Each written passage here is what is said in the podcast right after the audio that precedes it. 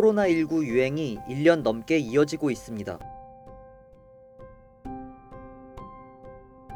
우리 눈에 잘 띄지는 않지만 코로나 환자 치료 과정에서 나오는 격리 의료 폐기물 처리도 큰 문제입니다. 환경부는 코로나 폐기물은 당일 운반 당일 소각하라는 특별 지침까지 내렸습니다. 의료 폐기물을 제대로 처리하지 않으면 또 다른 감염원이 될 수 있기 때문입니다. 아무래도 이제 감염성 폐기물들이 많고 뭐 꼭 감염성 그 물질이 아니더라도 어, 처리자가 오염이 되거나 또는 뭐 운반 과정에서 환경 오염이 일어나는 경우에는 2차적인 피해가 가능한 물질들이 많기 때문에 예, 좀 특별한 그런 처리 규정이나 아니면 기준이 필요한 폐기물들이죠. 이 때문에 정부는 의료 폐기물 추적 관리 시스템을 만들어 시행 중입니다. 하지만 뉴스타파 취재 결과 이 시스템은 제대로 작동하지 않고 있었습니다.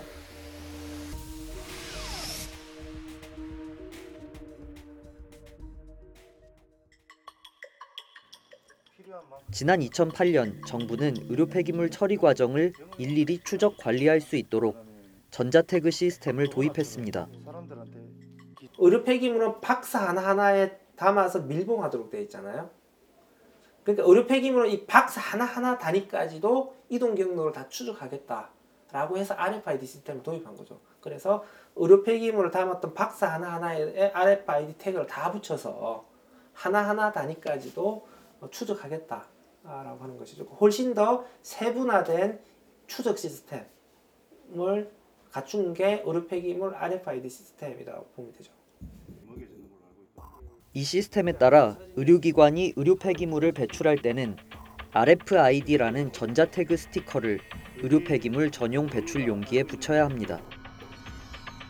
이후 폐기물 업체는 운반과 소각 처리 등 전 과정을 해당 시점과 함께 이 전자태그에 기록해야 합니다. 그리고 이 데이터는 곧바로 한국환경공단에서 운영하는 올바로 시스템에 전송됩니다. 이 시스템은 과연 제대로 작동되고 있을까? 대구 경북 지역 의료 폐기물 업체 아림환경입니다. 뉴스타파는 이곳에서 일했던 제보자로부터 업체 내부에 쌓여 있는 폐기물 박스를 촬영한 사진 등을 입수했습니다. 창고에 이렇게 재놨다가 때로는 한 달도 방치됐다가 때로는 뭐 보름도 방치됐다가 막 그런 경우가 비일비재했죠 사실 옛날에. 이 폐기물 박스엔 내용물이 2020년 8월 2일 대구병원에서 사용 개시된 것이라고 적혀 있습니다. 취재진은 해당 폐기물 처리 과정이 RFID 시스템 상에는 어떻게 기록됐는지 확인해 봤습니다. 올바로 시스템 데이터에 따르면 이 폐기물은 8월 10일 병원에서 배출돼 8월 11일 아림 환경에 입고된 것으로 확인됩니다. 이날 입고된 의료 폐기물은 대부분 다음 날인 12일 소각 처리됐고 일부는 12일, 14일에 소각된 것으로 환경공단에 보고됐습니다. 과연 처리 과정이 실제 그대로 기록된 걸까? 제보자가 촬영한 사진의 메타 정보 데이터를 확인해 봤습니다. 촬영 날짜는 8월 16일. RFID 시스템상 이미 며칠 전 소각했다는 폐기물이 16일까지 창고에 그대로 쌓여 있었던 겁니다. 의료 폐기물 소각 시점이 허위로 보고된 겁니다. 이해가 안 된다 이거 11일이고 16일이고 소각됐으면 이 물량이 없어야 돼. 이 물량이 있다 하면 자체가 잘못되는 거야. 소각은 내가 있는데 물량이 있으니까. 어떻게 이런 일이 생긴 걸까? 문제의 의료 폐기물 RFID 데이터에는 센싱 여부, 즉 전자태그 자동 인식 여부가 N으로 기록되어 있습니다. 통신이 불안정하거나 전자태그가 불량일 경우 예외적으로 의료 폐기물 처리 기록을 수동으로 할 수 있는데 이 경우엔 센싱이 되지 않은 것으로 기록됩니다. 20%에 대해서는 언제 네. 태워졌는지 알 수가 없어요. RFID 특성이 언제 태워졌는지 인식이 안 된 날짜를 저희가 알 수가 없잖아요. 그거를 어떻게 태그 일일이 하나하나를 대조를 합니까? 뉴스타파는 더불어민주당 노웅래 의원실을 통해 2020년 7월 20일부터 한 달 동안 배출된 의료 폐기물의 올바로 시스템 전수 데이터를 확보해 분석했습니다. 그 결과 국내 의료 폐기물 업체들이 처리한 폐기물 가운데 센싱이 안 된 비율은 평균 30% 수준. 전자태그 기록의 30% 가량은 소각 시점 등이 부정확할 수 있다는 겁니다. 이런 현상은 국내 의료 폐기물 업체들에서 공통적으로 나타났습니다. 이처럼 전자태그 시스템에 허점이 있기 때문에 마음만 먹으면 아림 환경처럼 전자태그 정보를 허위로 기록할 수도 있다는 뜻입니다. 아니 이 시스템 자체가 무용지물이 된 거잖아요. 그 비싼 돈 들여가지고 RFID 시스템 구축하고 병원에서도 지금 이 RFID 때문에 태그 다 구입해야 되고 비용이 증가하는 건데 이렇게 배출자들한테 비용은 비용대로 증가하게 해놓고 제대로 작동을 안 하는 거면 이 30%가 오류가 난다라고 하는 거는 이건 시스템이 문제가 있는 시스템이잖아요. 실제 뉴스타파 분석 결과 의료 폐기물 소각 날짜가 엉터리로 입력된 사례도 수없이 나타났습니다. 이대 목동병원에서 배출한 폐기물이 2020년 7월 27일 아림환경에 입고된 것으로 나옵니다. 그런데 시스템에는 해당 폐기물을 소각한 날짜가 사흘 전인 24일로 기록돼 있습니다. 가톨릭대 은평 성모병원에서 8월 1일 배출된 의료 폐기물 데이터입니다. 처리업체인 창광실업에 8월 2일 입고된 것으로 나옵니다. 처리업체는 해당 폐기물을 병원에서 배출되기도 전인 7월 30일에 소각했다고 신고했습니다. 이렇게 소각장에 입고되기도 전에 태웠다고 보고된 폐기물이 6천 건이 넘습니다.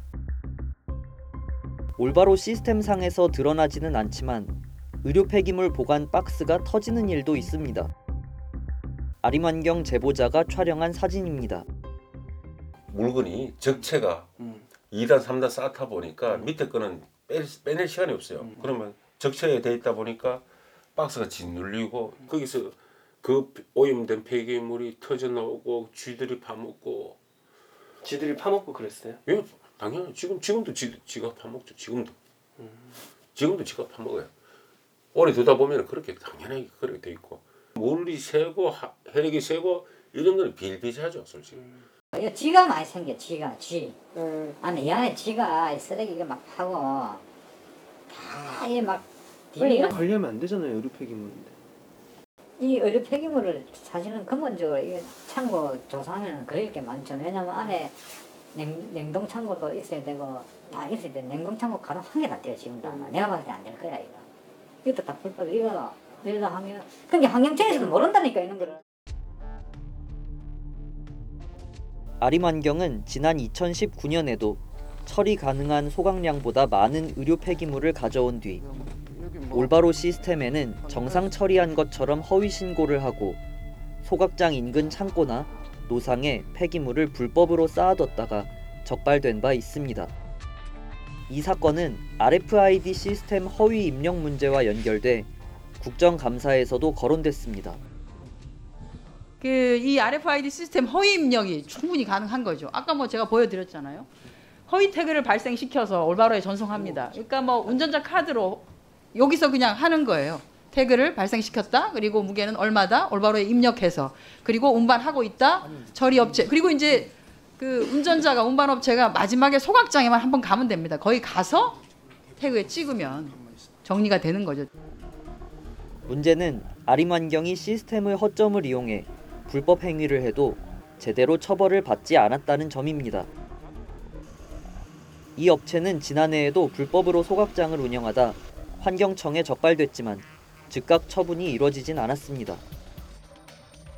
전국에 있는 의료 폐기물 처리 업체는 모두 14곳. 이 가운데 일부 업체가 영업 정지를 받으면 의료 폐기물 처리 용량이 부족해질 수 있습니다. 지금 인프라 부족하니까 아림 이제 이런 소문이 나요. 아림환경은 코로나가 살렸다. 아림환경이 저거 하더라도 그뭐 영업증이 시키더라도 근데 환경부도 인프라 부족한데 영업증이 시킬 수가 없잖아요. 처벌을 안 받으니까 똑같이 하는 거죠. 어, 나 처벌해라. 니네 처벌 못해. 소각장 없잖아. 2021년 3월에부터 영업 정지가 이루어지는 건가요? 네네. 코로나 물량을 또 소화를 하려면은 네네. 당장 아림 환경에 영업 정지를 하는 게 좀 무리가 있어서 네. 유예를 했다고 들었는데 예.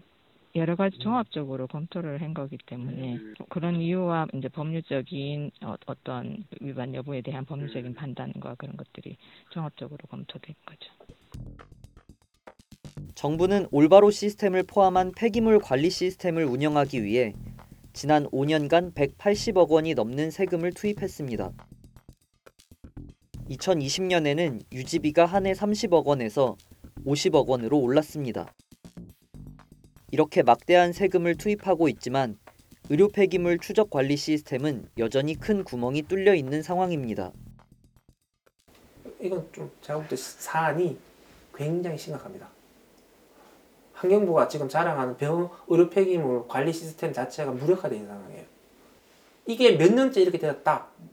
라고 하게 되면 환경부하고 환경공단 직무유기예요. 이에 대해 올바로 시스템을 운영하고 있는 한국환경공단은 RFID 인식률 개선을 위해 현장 환경 개선과 기술 고도화를 추진하고 있다고 해명했습니다. 지난해 코로나19 환자를 치료하는 과정에서 발생한 격리 의료 폐기물은 7,500톤에 이릅니다. 2020년 발생한 전체 격리 의료 폐기물 1만 4천 톤의 50% 수준입니다. 뉴스타파 김강민입니다.